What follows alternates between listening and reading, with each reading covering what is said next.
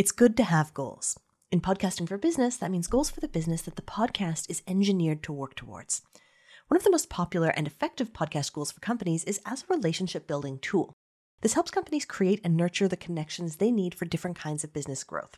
From new leads to educating and serving existing customers to referral partners to potential collaboration partners and, dare I say, maybe even new friends. Today, I'm talking to Rayna Rokicki, a podcaster who's creating a great show and strategically using it to grow her media business by connecting with potential clients, refining and experimenting with formats to use within the business, and creating awareness of the many amazing women in her area, herself included.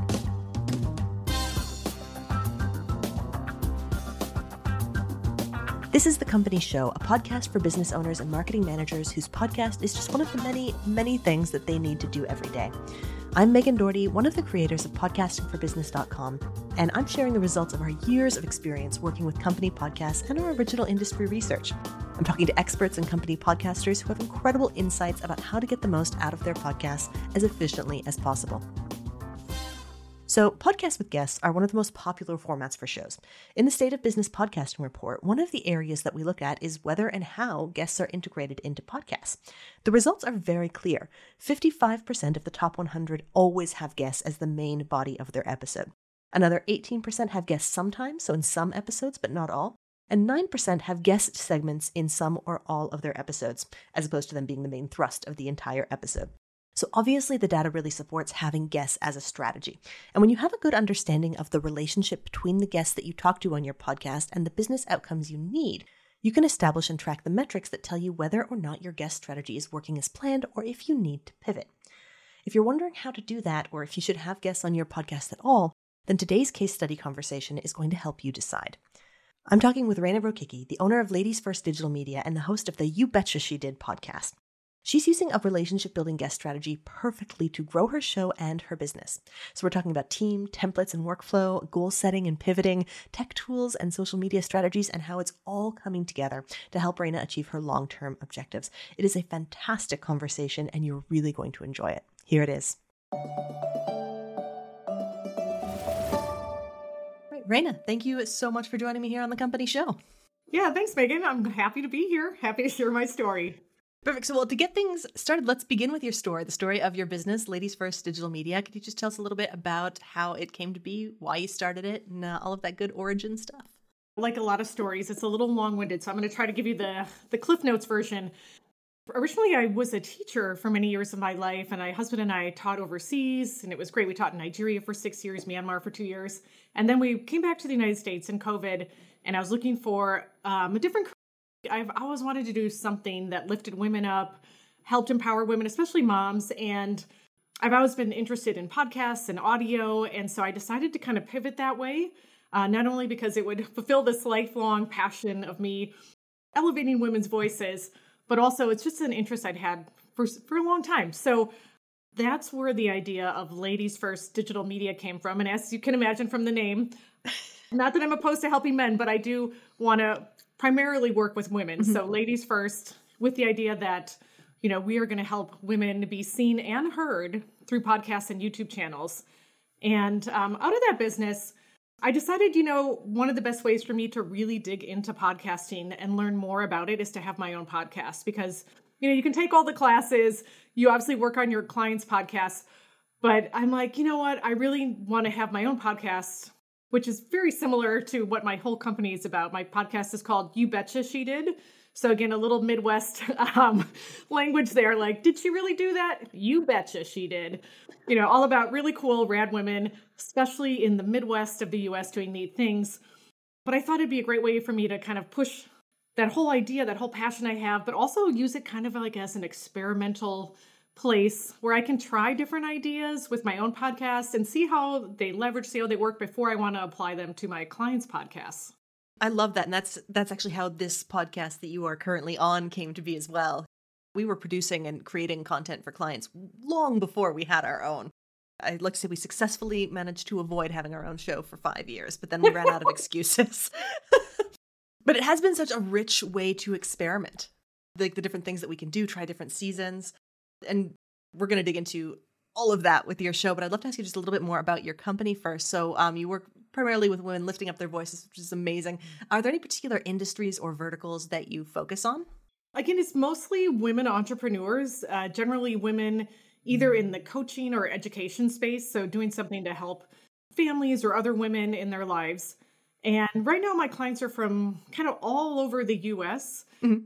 Really, my dream, I'm going to whisper it out there, is to develop a more uh, Midwest based like podcast production company. I'd love to have more women in the Midwest area kind of form a network because I, for a while, I used to work for a podcast production company in North Carolina, Nava Studios. They're awesome. And they almost all their podcasters are from the North Carolina region, especially from Charlotte. And I just thought that was so cool. They're all women, they've got great shows. And I kept thinking, why do we not have this in Wisconsin? Why do we not have this in, you know, Michigan, in Illinois? Um, so that's that's my end game. I'd, I'd love to kind of be a Midwest podcast production company, but in the meantime, I'm you know I love the the clients I currently have. I love all their missions because everyone's mission that I work with, I was like, yeah, fully on board with that. That's great. Let's let's help you know families with this thing. Let's help women entrepreneurs with this thing. So my clients actually are pretty much the women I also have on my podcast. So those 2 mm-hmm. do go hand in hand, which is nice. And that was, you know, that was definitely intentional because I want to use my podcast as a way to, you know, showcase what I do, but then also hopefully bring me clients. That is always the goal. Uh, and I love that. And thinking geographically is so so smart, right? Because it, that you're talking network maybe as well as just production, right? And you can do so much cross promotion and kind of lifting everyone's show at the same time. So uh, great thinking. I've just got to say, I love the name of your podcast. You betcha she did. It's, it's great. It's so sticky. it captures just the right tone too of look at these amazing things that are happening. I think it's great. So more about your your company just a little bit. How is it structured? Is it just you? Do you have a team? Who are you working with to create these create these shows? My company's fairly new, so it's a little it's almost 2 years old. And in the first, I would say year and a half it was just me. Uh, recently, I brought on like a contract employee just to help with some of the editing, and that's been helpful. So we're kind of at um, point where we're trying to scale, but we're seeing if that's possible or not. And and I'm kind of diving into that whole like, okay, what is it like to have an employee? And I let me get some of those SOPs down and um, like streamline my processes a little bit more. That's where we're at. Oh, that's such a journey. And I mean, it's a whole new skill set to learn too, right? Like growing a team is a big thing. It's so great when it starts to work though. Yeah. Awesome. And so, did you start your podcast at the same time as the company, or was there a bit of a delay in between when those things happened? just a tiny delay, but not a lot. I think I probably worked for three months and then I was like, you know what? I'm gonna I'm gonna start this too. And and I just kind of dove in and went went from there. You were way ahead of us in that score then. Perfect. So, so, so you said some of the goals that you had for it were to, I mean, of course, to to get clients and also to kind of demonstrate and practice. Can you talk a little bit about some of the things that you've learned that you can now apply to your clients and your work through having your own podcast? I mean, I think some of the things that I've learned is the importance of batching and working ahead because, you know, a lot of people who do have podcasts, it's one piece of their other job or one piece of their side hustle where they're using it for promotion. And to be available all the time, it's just not an option. I've learned right along with them that you really need to, you know, kind of take time out of your day, whether it's block scheduling, to kind of say, okay, like who are the guests I want to have? And then I'm going to spend this next month doing outreach, you know, scheduling interviews. And then I'll have two or three months to kind of work my way through those interviews, edit them, promote them, uh, repurpose that kind of thing. So I've learned the importance of doing that. When I first started, it was kind of week by week, and that got a little crazy, as you probably know. No, no, no clue what that one's like. Yeah. I know. It's just too much. And then what else has been really helpful? I think just, of course, you know, developing your templates for reaching out to guests, how you respond, templates for social media, templates for pretty much everything, every step of the process. The easier you can do, where you can just have something already made that you just need to tweak a little bit, mm-hmm. has been really helpful. Oh, that's so great. When what kind of goal setting did you do around uh, your podcast when you were starting it? Did you kind of know kind of off the bat, you know, you want to be able to experiment with this. And if you're doing that, it's successful, or you, you know that if it results in, say, two clients a year, that's successful. Sort of what did that process look for you as you were designing the show? That's a great question. First, I just wanted, in terms of goal setting, I just wanted people to be aware of my company and what I did. So it was more just like brand awareness, I would say. And then now at this point, if I can get one client a year out of my podcast, then I feel like it's done the job. If I get more than that, that's that's awesome. That's a bonus. But if I can get one client that covers all my production costs plus more, if that makes sense. Oh, absolutely. Have you been finding that is the case? Is it generating that type of relationship for you? Yeah, yes, it is. And it's the nice thing, you know, about having a show with guests on, um, because my guests primarily are Midwest located. As I reach one person, they recommend someone else and then this network keeps expanding and then you know when they promote their episode on their network more people are aware. And so it just kind of blossoms in that way. So it's constantly working to get the word out about what i do how to promote women you know how those things go hand in hand. And also you know as i bring guests on it's really neat too in the personal aspect of I just get to meet all these great, amazing women. So I'm I'm always networking, which is really, really nice. And mm-hmm. I, I mm-hmm. mean, that's one part I really love about it. Because how else would I meet these really amazing women doing great things out there? You know, it's like my show's a perfect vehicle for me to do that, and then help lift up what they're doing. Oh, and even better, I mean, you're doing it in like a geographic area. You could even potentially see these people from time to time and maybe hang out once in a while. That's exactly. Yep. Oh, I love that. And I'm deeply envious. No one ever comes to Canada. So Poor Canada. Perfect. So just from a timeline perspective, and maybe you can even kind of compare and contrast this to how it works with your clients, but how long did you find it took you to go from I should have a podcast to fantastic we're on Spotify? Yeah, I would say it took about a two month process mm-hmm. just to kind of, you know, get the idea for the show and think about branding and and get the equipment and, and test it out. So yeah, I would say about two months. Perfect. And because you were doing this for other people, did you use or draw on any resources like did you read any great books or read any blogs or listen to any podcasts? Kind of who were the people or the resources that helped you on the journey? Before I started my company, I took a course through the podcast production school. and mm-hmm. It's through, I think, the VA handbook. I'll have to double check. I think it's the VA handbook. And that was great because after the course, you have this whole community that it was like a Facebook group, so to speak even though you know we'd gone through together and learned all the different things it was nice to be able to bounce ideas off them and be like okay how, what did you guys experience with this how did it go so i think having a community of any kind is really helpful as you get started because there's so many questions that are going to come up and there's so many decisions you have to make and they're not all hard decisions but you, you do get a little bit of decision overload i would say as you're trying to think about it and, and it's really easy to overthink everything you know i've definitely learned that you need to throw out perfection. And I tell it to my clients all the time. You know, like if you want perfect, this is not the right space for you. You just have to get started, you have to dive in, and you got to learn along the way.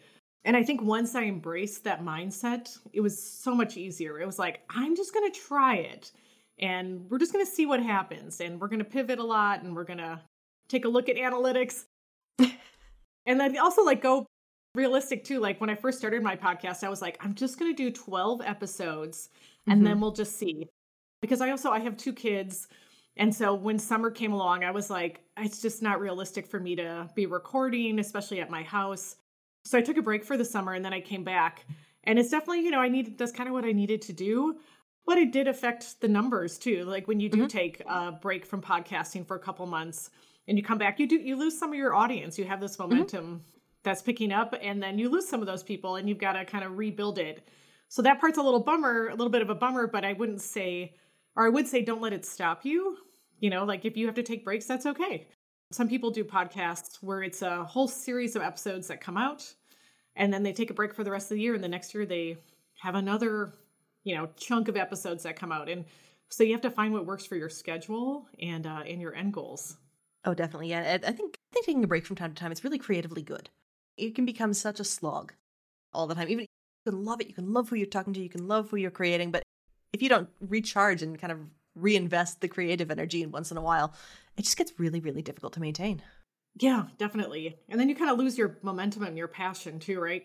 You forget why you're doing it. It seems more work than the passion part. And yeah. and that's not good. And it shows up, right? It's gonna show up in your audio and how you present it as well. Oh, absolutely. Yeah. I think that's, that's one of the things I'm excited to experiment about with for our show next year. We've always done in seasons. And uh, for yeah. the last like six, eight months, I think we've been going every other week. That was our most, uh, before that, it was like a season of 12 episodes, drop them, move to the next one. Now we're going weekly. It's going to be a new experiment. Yes. Slightly intimidating one. I know. It's a lot of that advanced planning, that's for sure. Well, now, if you don't mind, let's talk a little bit about uh, your production workflow. Uh, because I think I know a lot of people listening to this, you know, what is the reality of podcasting going to be? And uh, as a fellow producer, I'll be taking diligent notes on your entire process. Excellent. What's the process for you when you go from this would be a great podcast idea to the episode's ready to go? If you can just walk us through the different steps that that goes through. I mean, throughout the year, I'm slowly collecting people that I find interesting, whether it's recommendations or I saw them on LinkedIn, I love their post, or I, you know, they were a speaker at a conference. So throughout time, I'm kind of just dumping these ideas in a brainstorm on ClickUp, like, oh, I like this guest, I like this guest. What's going to happen now? Like, I'm going to go through that list and I'm going to start doing outreach where I'm like, hey, you know, I have a pitch. I'd love to have you on your podcast, on my podcast. Here's why. You know, I usually like to give them a little um, demographic information like, here's my audience, here's what you'll get out of it, just to kind of, you know, entice them to come speak. And then that's usually about a two week process that invitation back and forth, yes, no. And then once I have a good handful of people, then I'm going to start scheduling interviews. And I like to try to do them, like I said, in about a month's time so it's a little heavy for a while for sure. And you have to kind of look at your work schedule and be like, is this a good time for me to, you know, powerhouse all these interviews? Because sometimes it's anywhere from two to six interviews a week, and that's that can be a lot. Six yeah. is a lot. I know. I just kind of like try to push through those, have that energy show up every day. And then ideally I get, I would say like 80 or 90% of them done in that month with a few still having to take care of later down. And this is for a like a chunk. Like if I'm doing this now in December, I'll start doing the interviews maybe the whole month of January, and then I would have all my mm-hmm. interviews through the end of May, so that yep. when May comes along again, I'll I'll start that process over for the summer, and then we'll do it again for the fall winter. And then yeah, I have those interviews done, and then I just kind of when I have time, I'm gonna chip away at the editing. You know, I like to do it at least a week in advance, mm-hmm. not more. Usually two weeks in advance. Ideally, actually, I like to do two at a time. So I'll say I'll say I'm gonna do the next two episodes. I'm gonna edit them. I'll do the social media, the reels, and I'm going to send it back to them just to double check everything. And then I'll get ready to promote it. And and that's it. So that's kind of how my production process works. It's nice that you can kind of take on all of it and not be, I mean, depending on a lot of different people. I know that's a big sticking point for a lot of folks is having just to manage the whole process of all of the different moving parts. Yep. And uh, what about tools you're using? Uh, you know, for recording, what's your mic? Let's uh, drop some names. I love Riverside. I just started doing that last year. Before that, I had Squadcast, and that was nice too. But what I love about Riverside is that you can do audio and video, and it doesn't matter if your guest has a microphone, you know, because most of the guests that I have, they're not going to have microphones. So mm-hmm. it, it makes them sound amazing. It makes them look amazing no matter where they are. So I'd highly recommend Riverside. It's, it's a pretty affordable price point. For my podcast hosting site, I like I use Buzzsprout. I, I mm-hmm. really like it. Again, super fun. They've got a lot of great tools. Before that, I was using Spotify for podcasters, which is great when you're starting out because it's free. like you yeah. can't beat free, right? Free's awesome. So that's a good one to start if you want to kind of up a little bit. I, I love Buzzsprout. Some of my clients use Libsyn. You know, it kind of depends what mm-hmm. you what you like to use. For audio editing, I like to use Audacity. Again, that's a yeah. free downloadable one. Pretty user friendly once you know a couple tips and tricks. Love Audacity. Yeah, me too. Exactly. It's so great. Uh, I also use WeVideo, which is mm-hmm. something I used to use as a teacher, but it's a really easy to use editing program. And it's easy to mix music. It's easy. I use it for reels and stuff like that as well. Social media, I use Canva and Adobe Premiere Pro just to kind of make cuts and and uh, social media graphics, reels, stuff like that. What else? Oh, I just started using Podpage. I haven't spent Ooh. a lot of time on a um, podcast web page and I was finally like, I need to invest in that. You know, really working on like SEO for the for like your longer show notes, putting links in, things like that. So that's that's kind of my next step. Before that, I just had like the basic web page that Buzzsprout would make automatically, and that's fine too. But I'm my next experimentation is like, let me see how it affects, you know, listenership. Having a really good web page where you know Google and those sites can drive traffic to my podcast. So I'm doing that. I use Otter AI for transcripts. Um, Buzzsprout has those in too, but for my clients, I use that as well. I think those are the main ones that I use. I've got a follow up question about Podpage. Why did you decide to go with a service like that? And Podpage is great, like they make gorgeous sites, but why did you decide to use a service like that rather than putting it on your own website? What was kind of your, your thinking around that? Yeah, well, you'll like this story. So I went to the Podcasting for Business conference that you guys put on. I do like this story. Danielle Desir Corbett was on, and I subscribed to her five day SEO podcast show notes challenge. And in it, she uses it. And um, I started their free trial, and I just saw all the benefits. Like you can really do a lot with where you place your podcast player. It automatically imports your episode description, so there's no work on your end. You can collect your listeners' emails to use it. That's something I've been wanting to do and I haven't done. And I was like, yeah. oh, it does it automatically for me. Like, that's awesome. You can have it everything linked to your YouTube. It just has so many automatic features that I've wanted. And I've, it's the only place I've found so far that has them all in one. Yeah. So it looks pretty good. So I'll let yeah, you very cool. contact me in six months and let me know. I'll tell you how it goes. so far, I was like, oh, it's like no work for me and it does it automatically. I just have to fix a few things here or there. So it, it seems pretty great. And that is so great, especially if the main content that you're putting out is your podcast. Otherwise, you're providing services and consulting. And, you know, it doesn't necessarily make sense for you to direct a lot of traffic to your own site. You only need like the potential, you need the perfect people coming to your website, but you want as many people as possible coming to your podcast site. So that's, I think, a really sensible choice, especially as a small team. Yeah you don't necessarily have an assistant to do all of the work for you. no, yeah, no, not yet. Maybe someday. so I'd love to move on and chat a little bit about audience and community of your show. First one is Do you have a target listener? And if so, can you describe them? Probably kind of clear, but my target listener would be a woman. Generally, I would say ages 30 to 55, 60. Mm-hmm.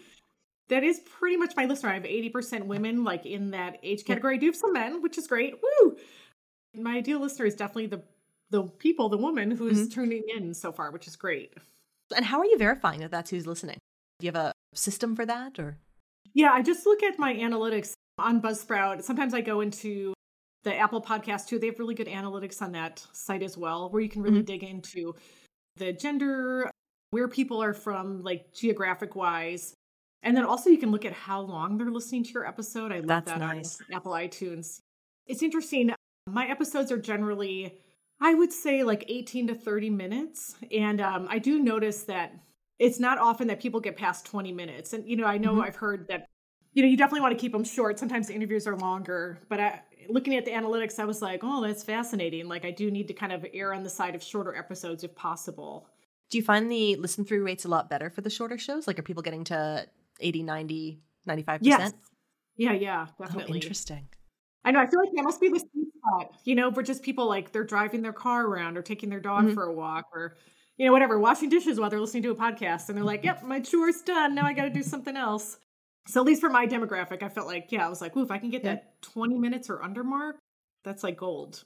Oh, it's really good learning. I always find it interesting kind of looking at this stat and look at the analytics and always comparing it to my own behavior. Because I know if I'm listening yeah. to a podcast, if I'm like done what I'm doing and there's five minutes left in the podcast, I'm done listening to that episode. It doesn't matter how good the last five minutes. I'm not going to go turn on just five minutes. I know. Really interesting, and of course, heartbreaking as a producer. Yeah. I know. You're like, oh darn.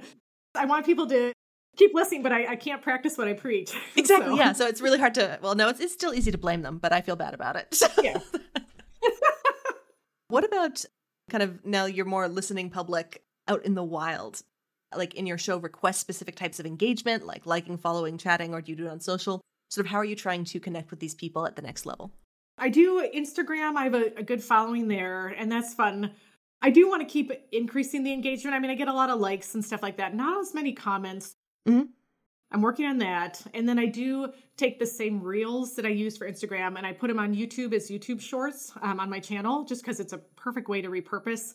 Okay. And again, it's a different audience too, I feel like who's coming to YouTube. So I do that as far as social media goes, like that's something I need to keep working on. Like I don't do a lot of polls or asking people questions. And again, that's that's like my 2024 goals. I was like, yeah, I gotta be better at, you know, trying to engage them and um just getting people to respond to things. Like I know they're mm-hmm. looking at it and they're liking it, but I want more than that.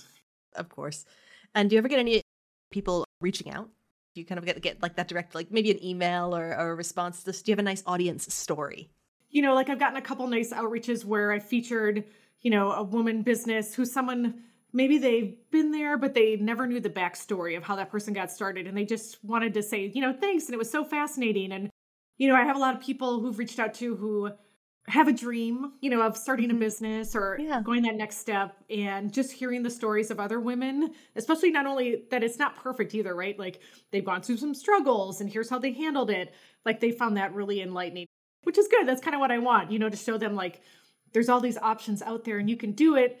It's not going to be perfect and you're going to fail, but you're also going to learn a lot and eventually you'll get to where you want to be. But here's, you know, real women trying those things. That's lovely. So you mentioned uh, that you you know you've got uh, kind of going out on Instagram. You're putting reels onto YouTube Shorts. Kind of, what's the production process? You've gotten a finished episode. You've written all your assets. Kind of, how are you getting them out there? Are you manually posting? Do you use a scheduler? And what are the different places where you're putting your content? Yeah, right now I'm doing it manually. Again, I'd love to do the scheduling. Haven't gotten around to that someday. But yeah, I'll so I'll have my episode done. I've got my reels created, my posts, and then generally a day before the episode goes live, I'll do like a sneak peek of it using a reel on Instagram and YouTube. And then the day of, I'll have a kind of a longer post, you know, with some little teasers like, hey, you're going to want to tune in because we're going to talk about this, this, and this. And again, I'll do that on Instagram, Facebook, LinkedIn. The next day after that, I'll post again like, hey, in case you missed it, you're going to want to tune in to check this, this, and this. Mhm. And then something I'm going to start to do that I haven't done yet too is do what like a follow up post just saying like if you liked this episode, you're also going to want to check out this episode. So I want to be better at that linking Mm-hmm. because that seems to be a good key too. It's like if you like this one, check out this one. Yeah. And one thing I learned in uh, Danielle's course that I need to do is in your show notes you put that you say if you like this topic or if you're interested in this, here's links to three other episodes that you might like and just make it really easy. It's in the show notes for the listeners. So I feel like that's an awesome strategy that I have not tried, but I will. It's on my docket. Excellent. And if you do want to experiment with a scheduler, we've had great experience with Metricool. what is it called again? Sorry. It's called Metricool. So like Okay. Metricool. okay. anyway, great price, and it's got all of the social platforms. Awesome. That's nice. I like that. Writing that one down. Good stuff. It's fun to talk to other producers. We've always got the best tech recommendations for each other. Yes, I know, right? Let's talk about just uh, uh, kind of my final topic for the case studies, a little bit about ROI. So you mentioned that uh, you know if you're getting one client out of a year, it's excellent. The podcast is fulfilling its business function.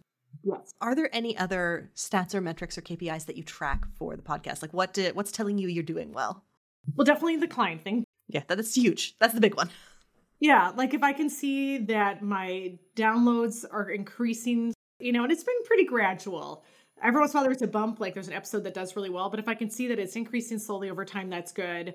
Other things too, like this is more anecdotal, I guess, but recently I've been asked to do talks for women's groups. Like they've heard about my podcast and they want mm-hmm. me to come talk to them. And I think that's neat because it's just a really great way to network.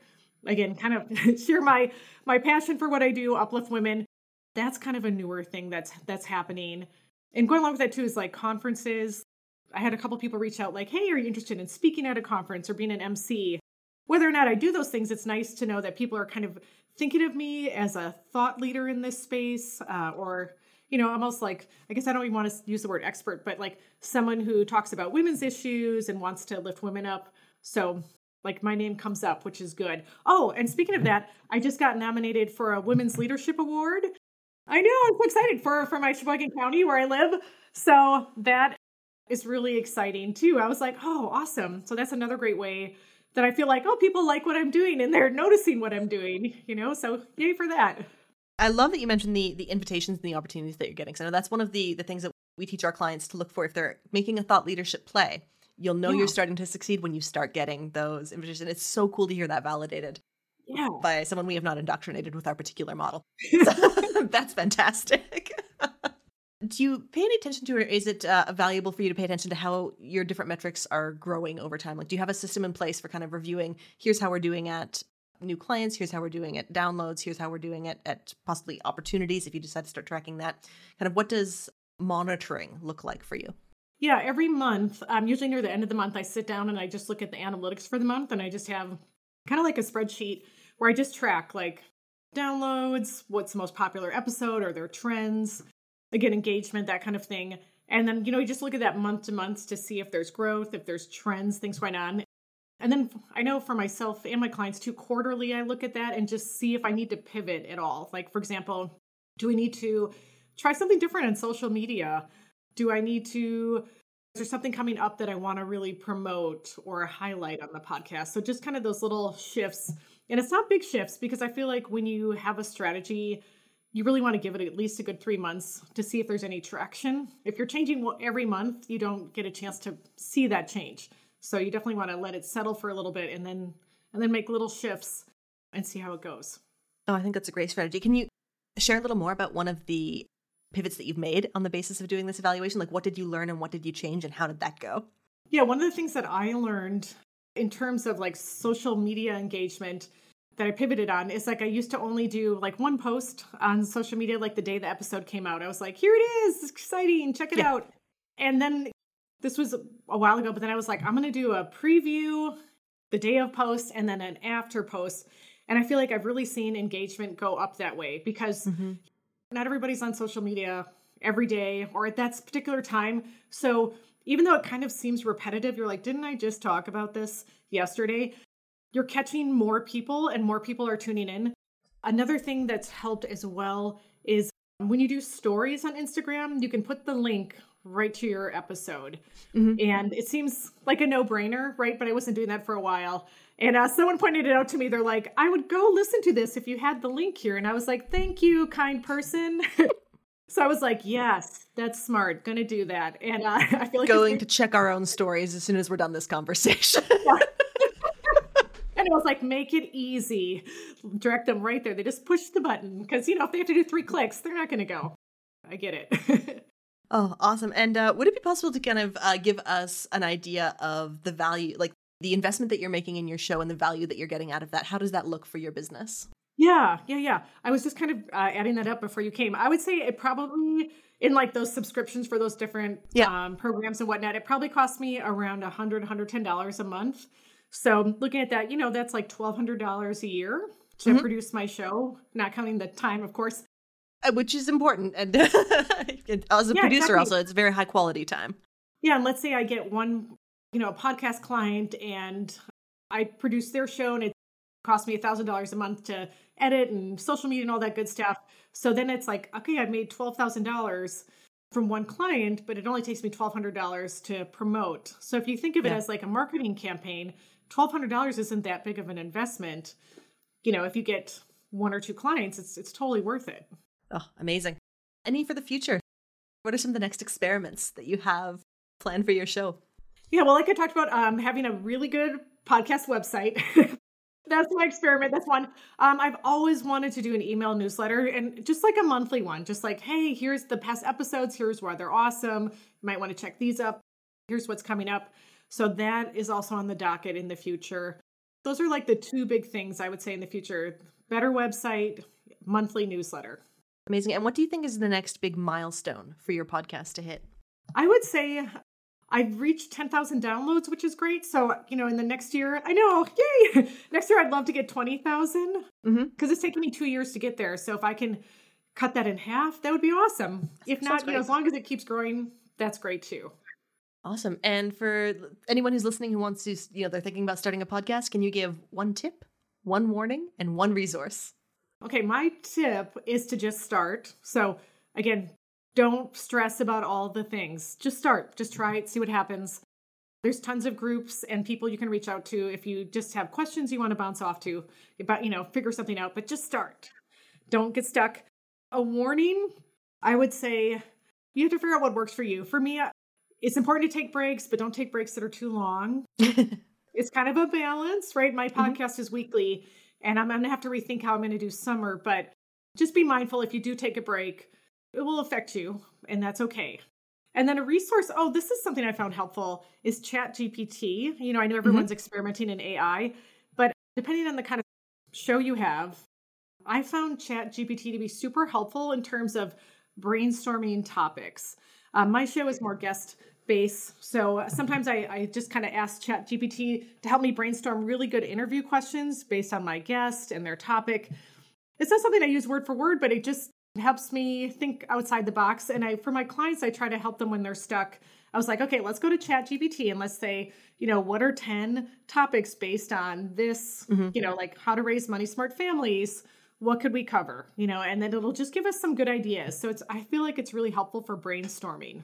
So if you have that your mind stuck, you can't think of anything, use your friend ChatGPT to get the mind going again.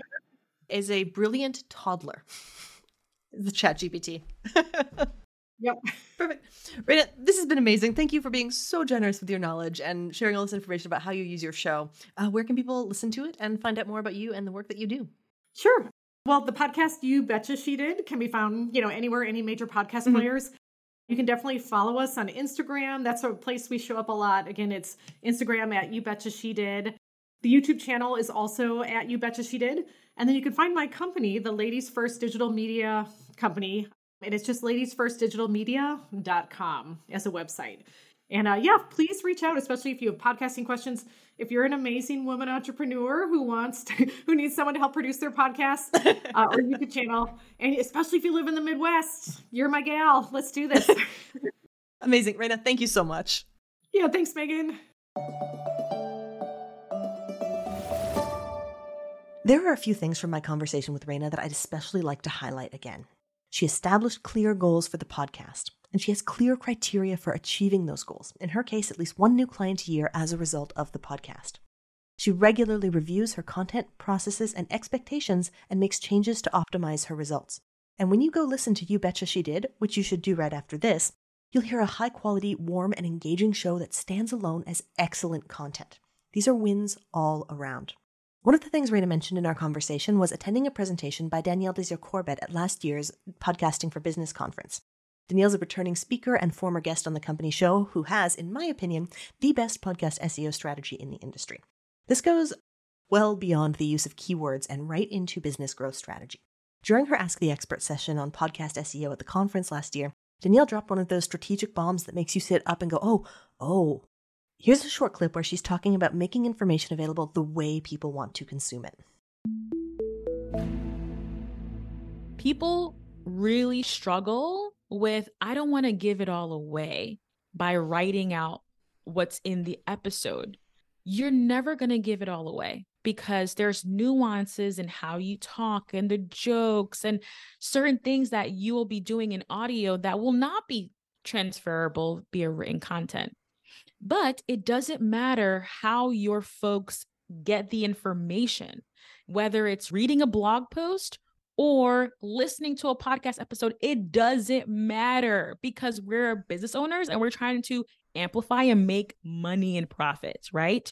So you can use your podcast show notes strategy to get eyeballs, people searching on Google and they're going to find you and they're going to read your stuff and book your calls and purchase your items. They may listen to the podcast. Who cares? You give it to them how they want it to receive it. They want to read it. I got you. They want to watch a video. I got you. If you want to listen to an episode, I got you. I think this is so great because it really highlights the fallacy of chasing downloads when you're podcasting for your business. Downloads are a metric that can really cloud our mm. judgment when it comes to evaluating success and attributing value. Like Danielle says, if a potential client wants to read rather than listen, let them. That's why we're doing this. Her whole presentation was amazing, and you can get the recording and the other 20 from the conference right now at pfbcon.com.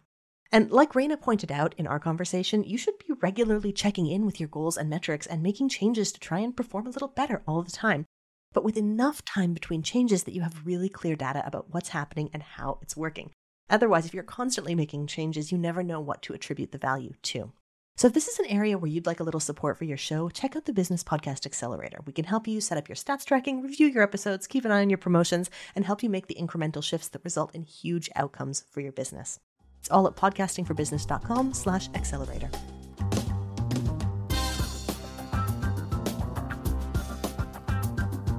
So thank you so much for joining me today on The Company Show. I'm your host, Megan Dougherty, and this episode was created by the whole team at One Stone Creative. If you found some value in this episode, it would be a huge support if you shared it with a business owner that you think should have a podcast. Until next time.